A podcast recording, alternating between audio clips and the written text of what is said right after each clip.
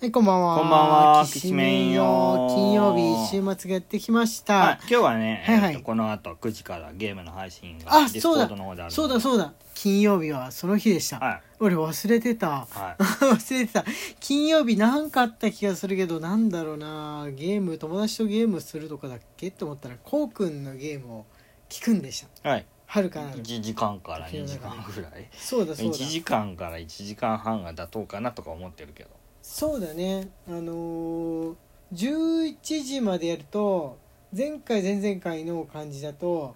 眠くなる人とかで長かったで長抜いってけ感るじた人とよかそうそうそうそう長いって感じたけど導入編だからうんはいはいはいはいまあや止めらんなかったよあのーお絵描きの時もねやっぱ一方的にこう見てることが多いと、うん眠くなってくる可能性が高いってことが分かったんであの普段のさラジオトークのライブ配信の時だとみんなも書いてるじゃんそうだね文字をうんだからその場で声の代わりに指で会話してるようなもんで、結構あのなんつうの最後までうん気が保てるんだけどぼーっとこう見てるとね、うんあれなんですよ、まあねうんまあそのまま寝てもらっても構わないけどまあ1時間から1時間半とかなんだろうなって思った、そのお絵描きとかゲーム配信の場合は、あんまりねこの平日のうちに集中力を使いすぎてもあれだなとうん週末持たないなという風な感じなんでで今日は金曜日ですんで、え1週間振り返りをしていきましょう、はいはい自分にとってはその授業がね、まあ、始まった後期の授業が始まった1週間だったんでああ忙しい日々が戻ってきたなと思うんですが夏休みって、まあ、ここまでの間だともうとっくに9月の初めには終わってるものそうだだかねらまあ長かった方かなとうんうんいう感じでしょうか。はいはい。あとはこの1週間っつったら何かありますかこうくん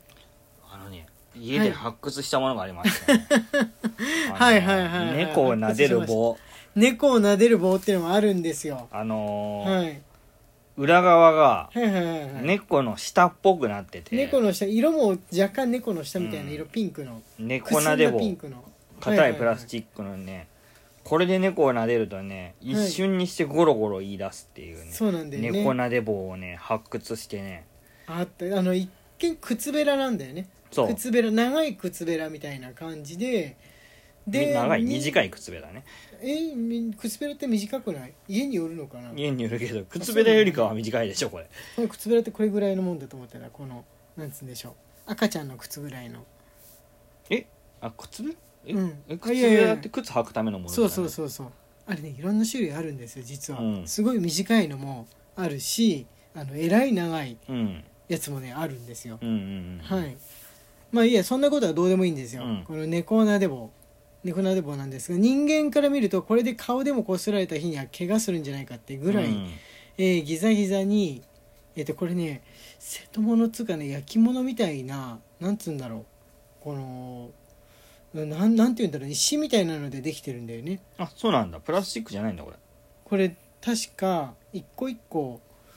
一個一個な何の素材なんだろう、あね本当だねプラスチックじゃないんですよそのマーク謎のマークついてるそうそうそうそう一個一個すごい丁寧に作られてるはいはいはいもはいのであの注文してから届くまでに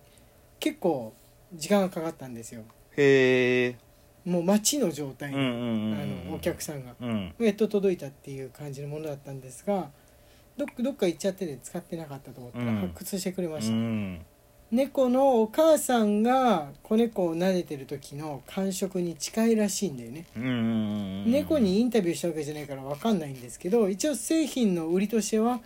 えーお母さん猫にペロペロされているような感じを猫が思い出すとそいうらうしいでそう片面ギザギザこれ分かる音そうそうそうそうこの音分かるあの ー音楽室に謎の楽器でさあーギザギザがついててさ棒でこうするとさジャラジャラなるあ楽器ああったでしのょみ南の方だかなんだかうのん楽器なんでしょうかね、そうそうそうそうあるあるれるあれと似た感じのはいはいはい、うん中南米かなんかのなのかなうんわかるよくこうくんそんな楽器思い出したね、うん音楽室ってよくわかんない楽器がよくあるもんねそそれの感じのね棒なんですけどねそれを発掘してねくるみちゃんに最近使っててね効果絶大これねそんなお母さん猫思い出すなんて、本当かなとか思ったんだけど本当に猫とろけるんですよね、うんもう「まんままんま」って顔になるうん白身ちゃんもなるんだけど、あの主に黒身ちゃんに使ってるんであんまりその2つの猫行き来するといけないっていうじゃないですか匂いがついて、うんなんかなんかあのあの子の匂いがするにゃみたいな感じになるっていうじゃないですか、うん猫の私物私物ですよ、うっんていうのだから一応あのーなんつうんでしょうね共有のものはなくしてるそうですね猫ちゃん同士という串のととかはいあとはねあのねとぼ友達から LINE で来たんですけどね、はいはいまあ、うちら原神やってるじゃないですか、はい原神で先生が引いたキャラクターであこうガチャでねガチャでね引いたキャラクターで、ヌビレットっていう、はいまあ、ストーリー上でね、はいあのー裁判官の一番上のポジションの人はいはいのキャラクターがあの追加されたんですよ、はいまあ、それは設定なんですけど、はいはいはいはいそのキャラクターの声優が日本だと神谷浩史さんっていう、はいはいはいはいまあ、高くはないんですけど、はいまあ、低くもない透き通った感じの声そうですね若い男の子の声って感じの、人なんですけど、はい英語版がすっごいのび太い声なんですよねなんかオペラ歌手みたいなね、すっごいのび太いう声んなんです、目をつぶって聞くとなんだろうハリソン・フォードより一回り男臭い感じうのんぐらいの,、あのガンマンとかが似合いそうなそう男のこ顔がこに文化浮の違いを見たかんでくるねはいキャラ自体はもう白髪ロン毛の女性とも見よがう感じの美青年なんですけそどうそうそうそうそうそうそうそうここに文化の違いを見て見ましたねあれ日本以外は全部ねのぶとい声なんです韓国版も中国版も全部のぶとい声です、うんすっごい低い声でなんとかスムジだ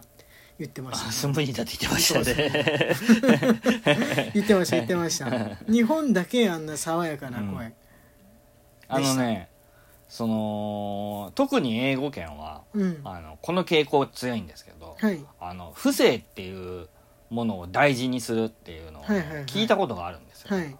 だからアメリカンヒーローっておじさんが多いじゃないおでじすかさん多いですね、うんお父さんを彷彿とさせるそようそうそううそうそうそうそうなそう感じのそういろんな形のお父さんですよねそうそうそうそうだからそういう当てがい方になったんだろうなって思ったのああ、不正がそうあるそうそうそうそう、まあ、不正じに実際ちセょっとクシそういうーがあるってのは分からんでもないけどね、そういうキャラなんですよちょっとねおもりしてるようなあのーそうですねキャラクターが一人出てきてそうそうそうそうその子の面倒を見ながらあの、はい裁判官をやってるっていうキャラクターなはのいで多はい分そういう当てがい方になったんだろうなって思うんまあだけど確かにねまあ日本人から見るとねちょっとね見た目と声がねえこれなのって思うんですけど、うんちゃんと英語圏のねあの公式 YouTube でのコメント欄を見たら「ナイスボイスアクター」ってやっぱ書かれててはいいやー文化の違いを見たって思って、うんうんうんあやっぱこれぐらいで想像してるんだって思って女性もそうなのかな女性もそうなんだと思あー日本人の未成年超えぐらいだとその高めのううん海外のそのまあ北米版もやっている地域の方々からすると、ちょっと少年すぎるかもしれないです、うん中高生に感じるかもだって実際外見が中学生から小6ぐらいかなみたいな男の子でもなんか日本人からしたらまあ高3ぐらいの男子かなっていう割と育ちきったうんフットボールやってそうな若い男の子が声優であてがわれてるじゃん、うん、うん大人っぽい声と思うんですけど、ね英語版の「ドラゴンボールも」はい、やあっぱ悟空男の人が声やってるんですよねあーそうなんですよね、そうそうそうそう日本だとおばあちゃんなの日に、ね、本人は見るとやっぱりびっくりしたりあ悟空がおっさん臭い声だとやっぱりびっくりする言うてちょっと笑っちゃったりするんですけど よくネタにされてるんですけどそれで、はいはいはいはあのー前に YouTube かなんかのコメント欄でまた、はいあのー白人の人があの翻訳してみたら、いはいあのーよくこれこれネタにされて笑われてるけどはい日本のおばあちゃんが声やってる方が、あのー変わってるからねっていうようなコメントが書かれてて それは そうそれはそう それはそうそれはそう悟空だって別 に子供ができて成長してお父さんになって最終的にはおじいちゃんになるじゃないですか、全部おばあちゃんがやってるって方が本当 はもうもう極端なこと言えばですよ最初の時点で悟空ってもう14歳ぐらいになってるからねちっちゃい、うんちっちゃい姿そうでだね